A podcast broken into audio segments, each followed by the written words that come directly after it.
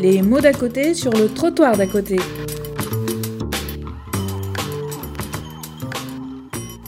Merci de m'avoir invité. Parler de la vie sociale des autistes euh, n'était pas si pertinent il y a peu. On conçoit cette réticence l'idée générale est qu'ils sont repliés sur eux-mêmes et qu'ils ne veulent pas avoir de contact avec les autres. Mais ceux qui vivent de longues années avec des autistes savent pourtant que c'est une idée critiquable et que la dynamique vivante des interactions les concerne bien comme vous et moi s'ils sont assistés. De même que pour le repli, considérons que le refus du changement, l'immutabilité, le sameness furent très bien décrits par Léo Kanner dans l'optique photographique d'un consultant. Mais ceux qui fréquentent les personnes autistes dans le quotidien repèrent, dans une vision plus interactive et cinématographique, des éléments cliniques contraires des élans bloqués, des anticipations défensives de la panique, qui dévoilent de ce fait une certaine avidité au changement, contrariée et masquée. Commençons alors par cette autre question, elle aussi évolutive. Y a-t-il même une adolescence pour l'autisme? Cela peut paraître aujourd'hui étonnant, mais cette question n'était pas anodine en psychiatrie, et je remercie ma collègue d'avoir déjà très bien défriché le sujet cet après-midi. Contrairement à ce que pensent beaucoup de psychiatres, les questions posées par l'esprit et le corps changeant des adolescents autistes ont d'abord préoccupé les seuls parents bien avant les professionnels, et cela s'est exprimé dès leur premier militantisme pour créer des centres. Ils ont inventé les nôtres, des hôpitaux de jour en 1970 et en 1990, pour des tranches d'âge de 15 à 25 ans, et c'était presque 30 ans avant que le SROS 3 de 1998 considère enfin cet âge-là comme une priorité de santé publique. Ce questionnement a influencé l'organisation interne de nos centres, leur action extérieure, la création de ressources par les équipes, leur révision clinique, leur formation, leurs liens culturels. Il a eu une influence sur des secteurs de la société civile et sur des représentants politiques et administratifs dont le regard a évolué peu à peu.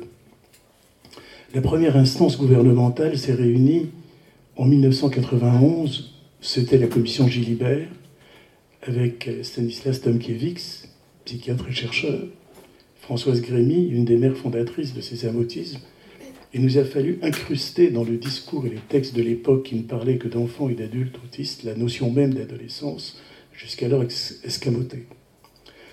En 1994, un des groupes de travail qui préparait la circulaire Veille de 1995 le groupe de la direction d'action sociale sur les adultes autistes se préoccupe à son tour des adolescents. Il semblait avoir disparu de la société des prises en charge, puisque 5000 d'entre eux, 5000 adolescents, étaient accueillis nulle part, selon le rapport de l'IGAS de la même année. Dans le premier plan qui suivit entre 1995 et 2000, on a alors mis en priorité la création de places pour des adolescents dans de tout nouveaux IME, les alternances de Paris et Bourg-la-Reine, et maintenant, il y a une bonne douzaine, au moins en région parisienne, sans doute plus. En fait, nos, résistances évoluent sans disparaître. Aujourd'hui, la notion d'adolescence étant plus banale et acceptée, on se méfie plus de la notion d'accompagnement de la sexualité. On est embarrassé dans la sphère familiale et dans la sphère des institutions, mais dans la sphère administrative et politique, le puritanisme et les non-dits sont sont encore plus forts. Si le premier plan autisme a créé des centres pour adolescents, les deux derniers plans, ceux de 2008 et de 2013, ont refusé de mentionner l'accompagnement de la sexualité, ce que nous lui demandions. Et pourtant, des problèmes cliniques, sociaux et politiques naissent de la rencontre de l'autisme avec l'adolescence et la sexualité. C'est pourquoi je dois vous en parler en faisant des va-et-vient entre la clinique et l'organisation institutionnelle et sociale. Je vais m'appuyer dans mon exposé sur l'expérience partagée par certains établissements des hôpitaux de jour, IME et ZAD foyer, quant à la vie sociale pour ce qui est de l'adolescence et quant à l'accompagnement par la parole pour ce qui est de la sexualité, une prise en compte de celle-ci plus avancée sur le long terme vient de structures pour adultes, foyer dont je donnerai aussi un exemple. Donc un mot sur le cadre de nos observations. Depuis les années 90, l'adolescence de ces jeunes dans nos centres nécessite des ateliers spécifiques, des groupes variés, avec des thématiques sur la sexualité des garçons, des garçons et des filles, des groupes qu'on appelle de manière diverse, conditions féminines, conditions masculines, des ateliers mixtes et non mixtes, des apprentissages des soins du corps avec des approches pluridisciplinaires, mais aussi une invention dans leur accompagnement quotidien pour le meilleur, les attachements affectifs, ou le pire, les crises, avec au jour le jour de la violence, des drames et des conflits. Un mot aussi sur le type d'autisme et de TED dont il s'agit. Dans nos unités de jour de 25 places, ce sont des jeunes présentés par les familles, les CMP, IME, hôpitaux de jour pour enfants, des maisons du handicap, des professeurs des écoles et collèges. Un tiers a un langage oral, un autre a un langage rudimentaire ou écolélique, le troisième n'en a pas. Un tiers devrait avoir une autonomie dans les transports, un autre devrait pouvoir l'apprendre, et le troisième n'en aura jamais. Ces hôpitaux de jour les accueillent pendant 5 à 10 ans, et quand ils deviennent majeurs, ils les accompagnent vers l'insertion relais. Les démarches peuvent durer de 1 à 3 ans. Ils iront soit en centre occupationnel ou en ESAT, ou dans des centres avec hébergement, en région parisienne, ou plus loin en France et parfois en Belgique. L'insertion complète d'un adulte en milieu ordinaire est rare. Nos 12 unités ont accompagné en 30 ans près de 400 jeunes à ce jour et côtoyé autant de familles. Il fut exceptionnel de voir s'établir des relations amoureuses complètes, impliquant une sexualité partagée pour que cela arrivât, il fallait non seulement que des jeunes se plaisent, ce qui arrive assez souvent, mais encore que leurs familles se connaissent, s'accordent et fournissent un cadre à leur rencontre, un ensemble de circonstances rarissimes. Dans nos centres, on verra aussi cette question de réglementation et de la loi, évidemment. Dans nos centres, une petite minorité sont des autistes de haut niveau ou ont des syndromes d'Asperger. Dans le cadre de notre unité ambulatoire pour les situations complexes, créée en 2010, nous voyons d'autres syndromes d'Asperger que ceux de nos centres, dont les parcours ont été plus inclusifs par l'école et les collèges. Ils présentent des décompensations tardives en rapport avec la rencontre de leur autisme et de l'adolescence. Et dans ces cas, ils ont une comorbidité psychiatrique, une association avec différents troubles de personnalité ou d'autres syndromes, dont je parlerai tout à l'heure rapidement. C'est donc une population assez large de troubles du spectre autistique qui est concernée. Là, ici, vous avez simplement, je ne vais pas m'étendre là-dessus, c'est juste le dispositif des situations complexes avec l'unité ad hoc créé à la Salpêtrière, qui est une unité hospitalière, et les équipes mobiles qui sont, euh, qui sont des petites équipes. Il y en a trois sur l'île de France. Notre ambition clinique est cependant limitée. Elle est hésitante, approximative, car la plupart des jeunes ne s'expriment guère oralement ou clairement. Il faut déduire ce qu'ils ressentent de ce que nous croyons voir et de ce que disent les parents et les accompagnants. Il y a des biais induits par chacun de nous. Dès que nous validons des réponses, la vraie vie de ces jeunes gens les conteste. Et en fin de compte, nous sommes heureux si dans nos commentaires, il reste des traces de vérité dont nous aurons l'usage pour améliorer leur quotidien. Ce n'est que ces quelques traces dont je suis en train de vous parler. Quels problèmes cliniques sont posés par l'adolescence des autistes? Je dirais d'abord que l'adolescence est mieux prise en compte que la sexualité.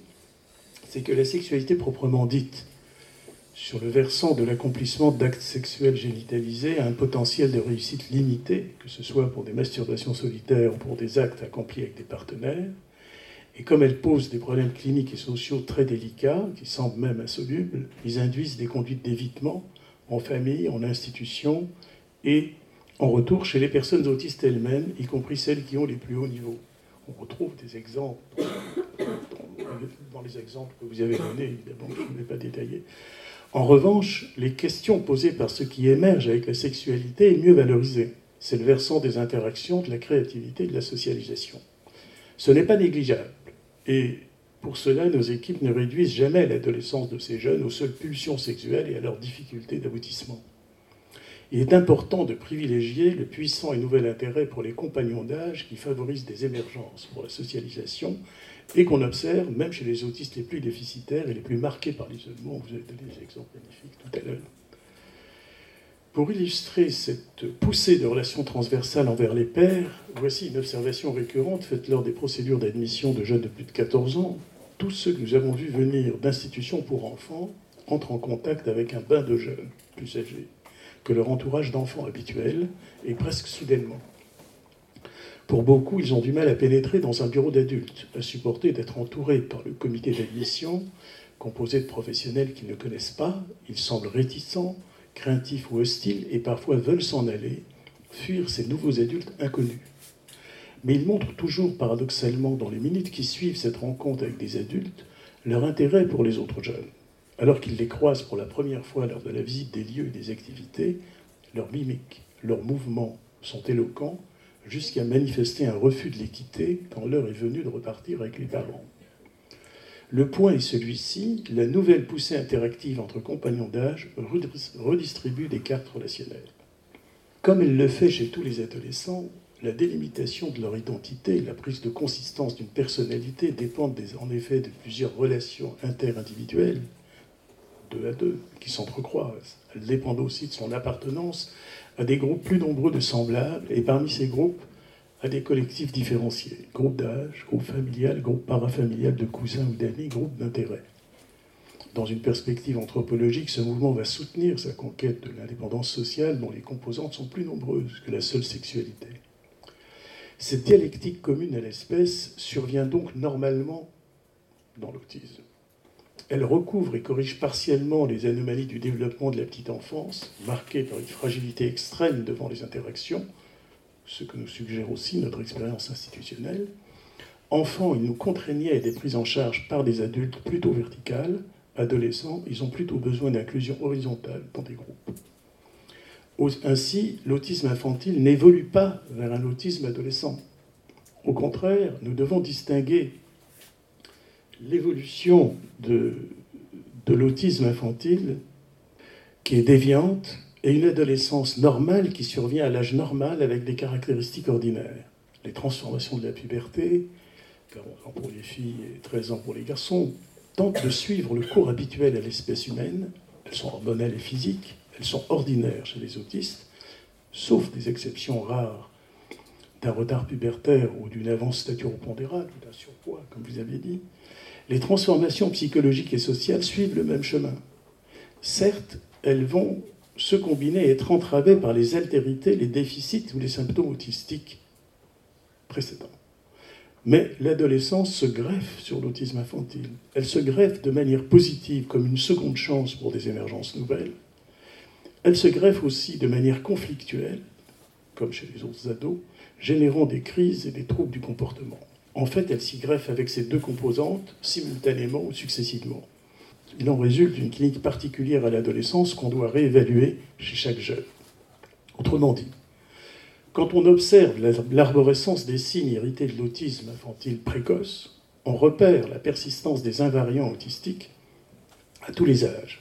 Ce sont les signes du corps, les signes du corps et les signes du fonctionnement mental, avec ses conséquences sur le langage notamment, ces invariants ne sont pas clairement spécifiés dans la description classique. Les troubles des interactions sociales, du comportement verbal et non verbal, les intérêts restreints, ils le sont mieux par les analyses des défaillances sensorimotrices.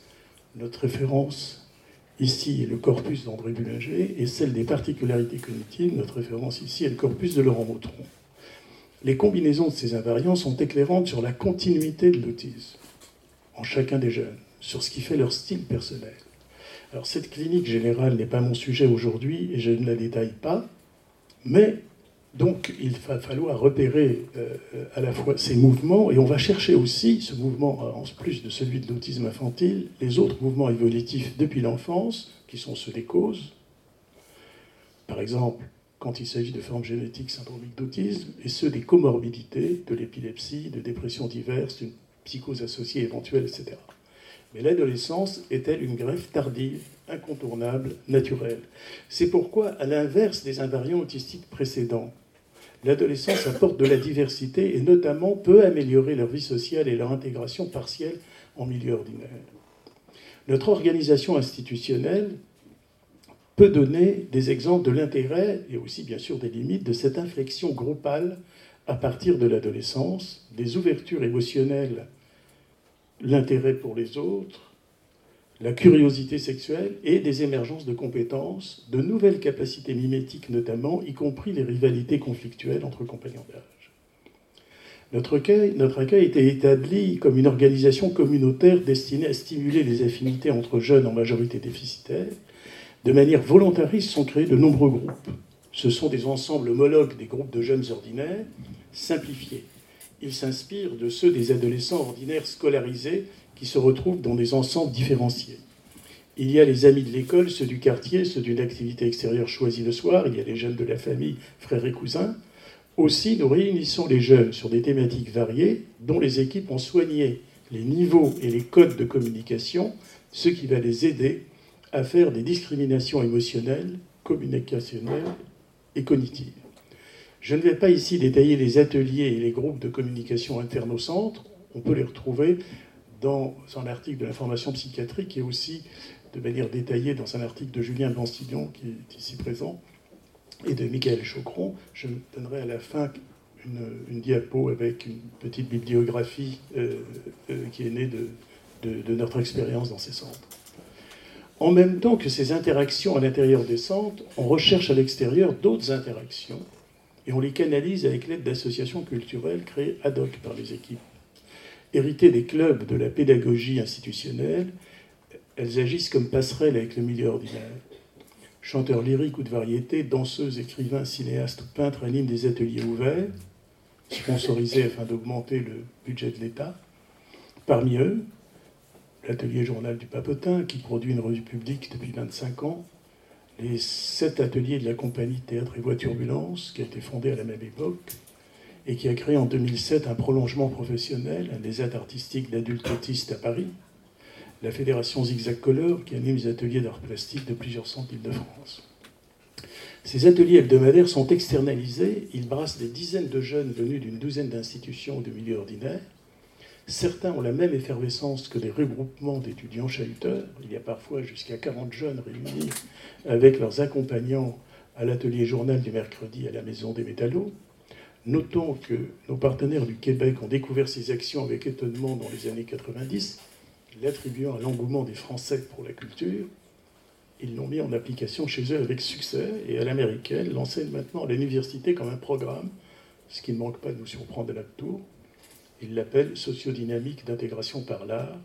On peut le voir dans un documentaire de 2014 appelé L'autiste au tambour.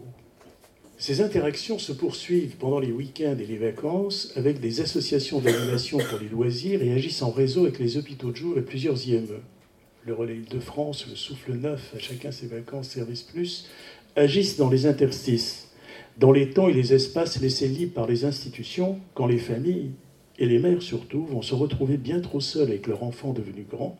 C'est une de nos aberrations sociales que de les laisser en tête à tête. Vous l'avez tout à fait bien dit tout à l'heure, euh, détaillé.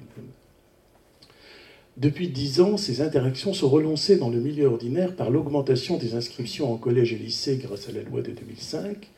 Aujourd'hui, une partie de l'effectif de notre unité de Paris entre collèges, à temps partiel. Rappelons que si nous avons pris le chemin de la culture si activement il y a 30 ans, c'est en partie parce que la voie de l'école était alors interdite aux adolescents. Les interactions dans tous ces cadres sont à la fois stimulantes et apaisantes, sous réserve que l'assistance et le contexte soient étudiés sans angélisme, sans angélisme sur le tutorat. Il faut veiller à ce que ces jeunes ne soient pas maltraités par la cruauté de milieux où l'émulation, la performance et le narcissisme particulier de l'adolescence ordinaire s'expriment naturellement, notamment dans le milieu scolaire. Certains jeunes autistes scolarisés depuis l'enfance réagissent avec colère et rage et excluent, s'apaisent ensuite dans des milieux spécialisés où les handicapés qui ont des égaux faibles sont moins rejetants. La relative richesse de cette vie sociale, si on la compare au milieu clos d'une institution fermée et de la famille, tient à des ressources multiples qui sont mises en réseau, avec des équipes qui sortent avec leurs jeunes du circuit hospitalier éducatif en des allées et venues indispensables je souligne ici que la condition en est que les gestionnaires responsables leur apportent un soutien éclairé. Alors l'adolescence a évidemment des incidences sur la vie de famille qui doit être aménagée. Comme chez les adolescents ordinaires, l'intérêt pour les pères s'exerce en concurrence et au détriment de la dépendance envers les parents, ceci toute proportion gardée compte tenu de leur persistante précarité matérielle, physique, émotionnelle.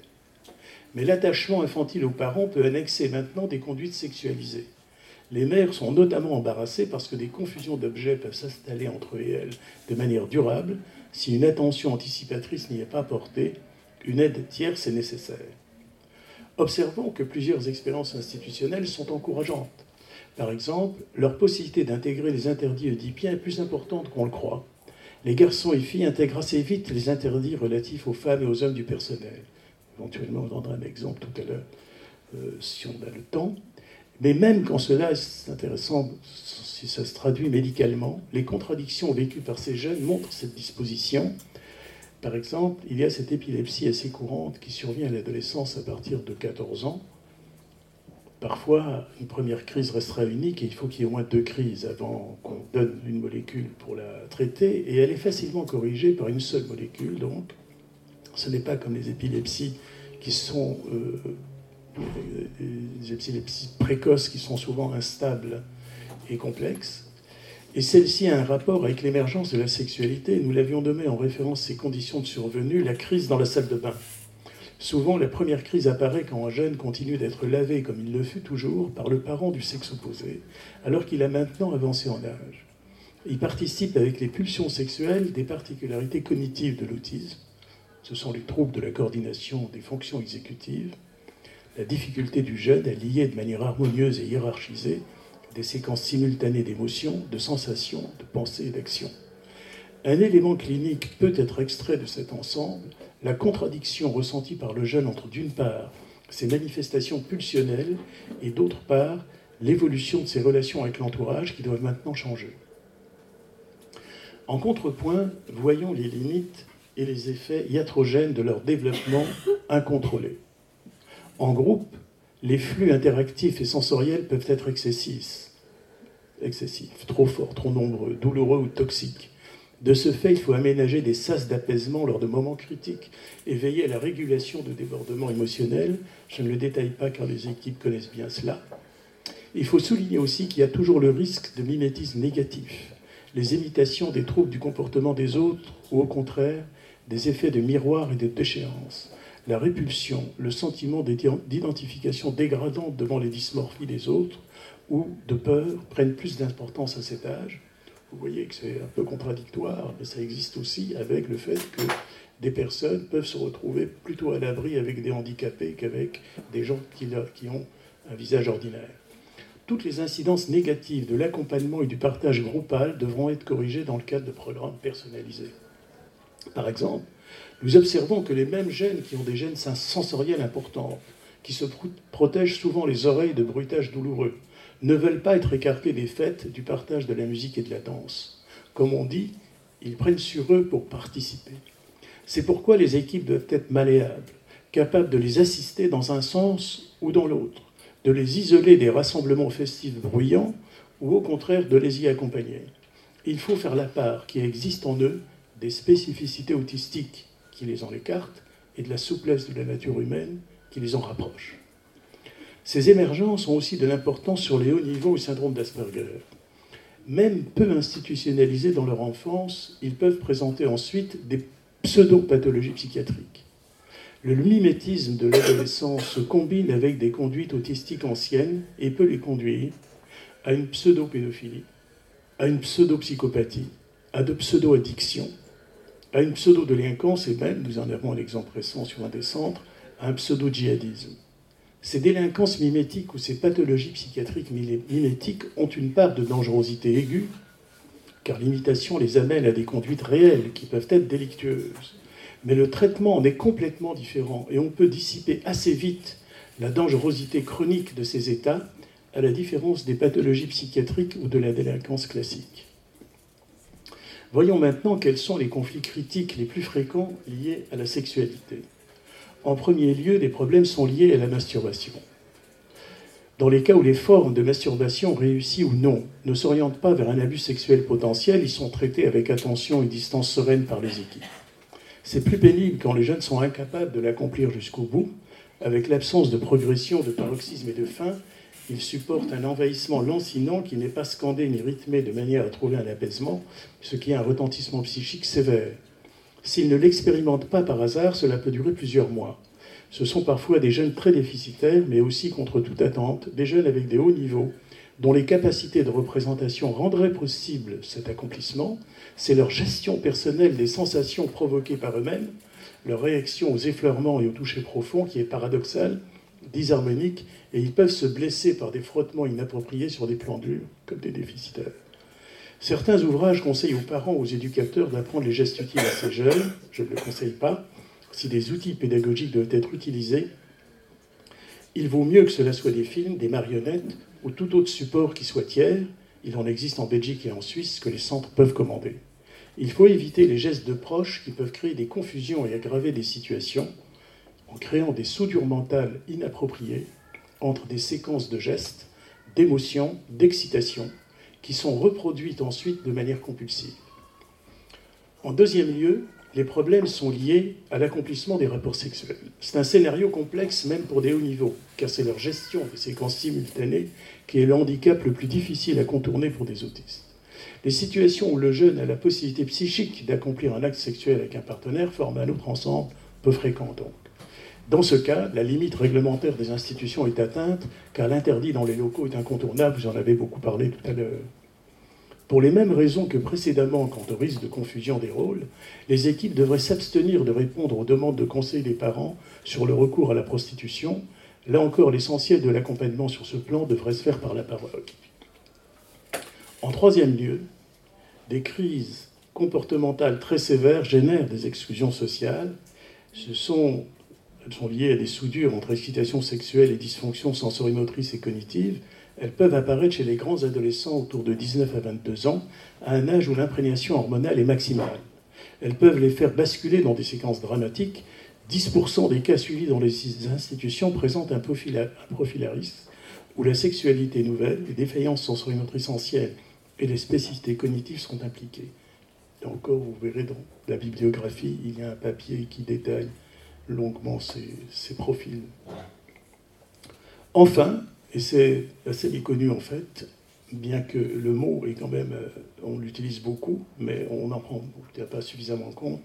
L'intolérance à la frustration se combine avec les contraintes autistiques, avec l'expérimentation du nouveau rapport de force de la jeunesse, de la puissance liée à l'agressivité, et cela contribue aussi à la répétition de certaines crises.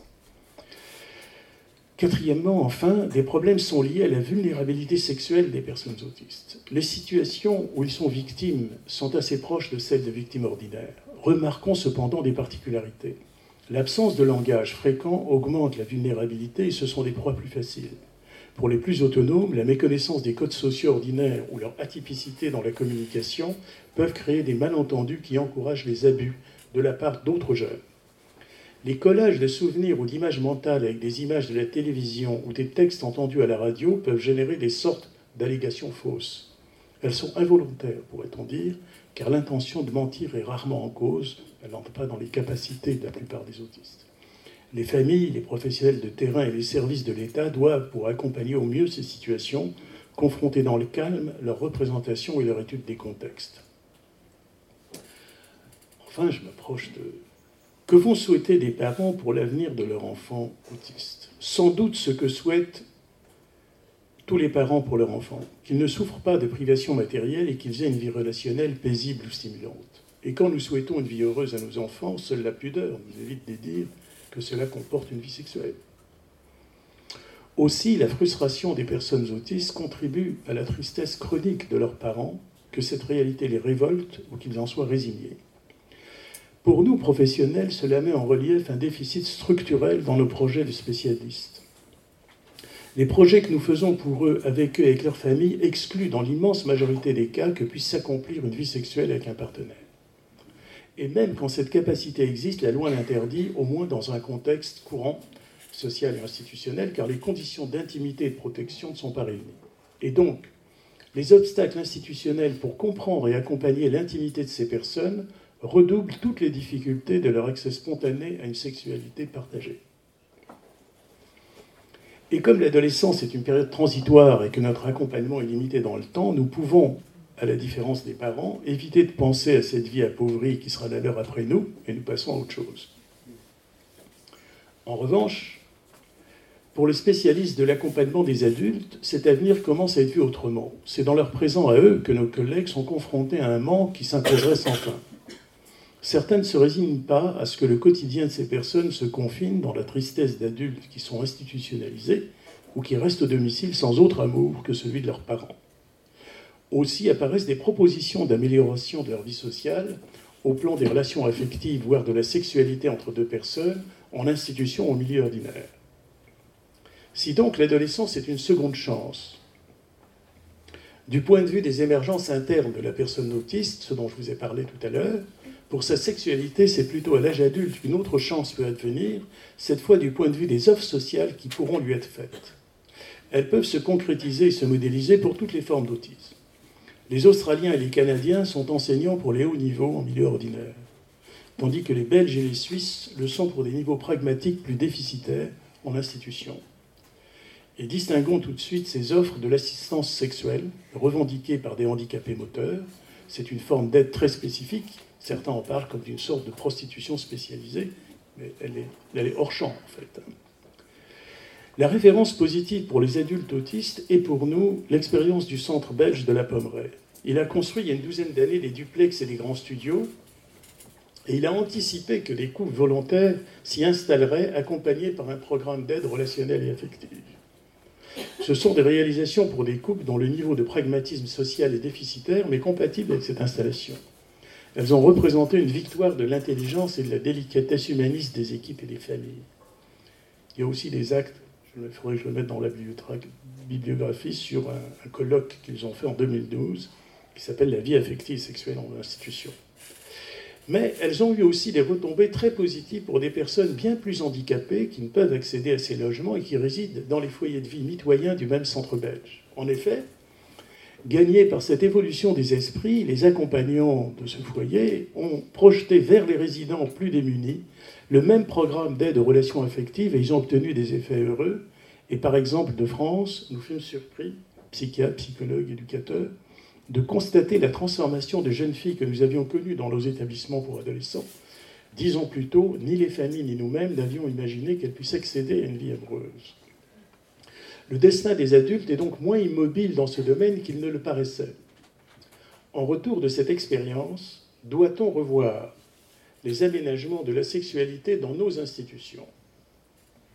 Il est sans doute prématuré d'appliquer ces modèles de logement pour couple à des adolescents ou à de jeunes adultes qui ne sont pas encore majeurs ou à peine et qui sont sous tutelle pour la plupart. Savoir cependant que ces propositions existent pour plus tard donne de la valeur à nos propres aménagements plus modestes. En résumé, avec les adolescents, nous favorisons les relations sociales transversales par des activités de tout type, nous soutenons et aménageons leur sexualité naissante et troublée au moyen de diverses formes de communication, des actions importantes pour cet âge de tous les dangers. Cet accompagnement institutionnel ou familial limité est plus que la somme hypocrite de procédés visant à un apaisement par défaut. Il est aidant dans l'ici et maintenant de la jeunesse, et il est une préparation utile à un futur qui pourra bénéficier des innovations en ambulatoire ou en institution de l'âge adulte. On pourrait quand même, dès l'adolescence, améliorer notre soutien par la création de nouveaux services ou de nouvelles fonctions dans les institutions. Des consultations spécialisées en ambulatoire, en particulier pour les hauts niveaux, avec des médecins, psychologues, sexologues ou sexopédagogues qui seraient qualifiés dans la communication avec les personnes autistes, laquelle est peu connue dans les services de psychiatrie généraliste, et donc les CMP actuels ne sont pas suffisants.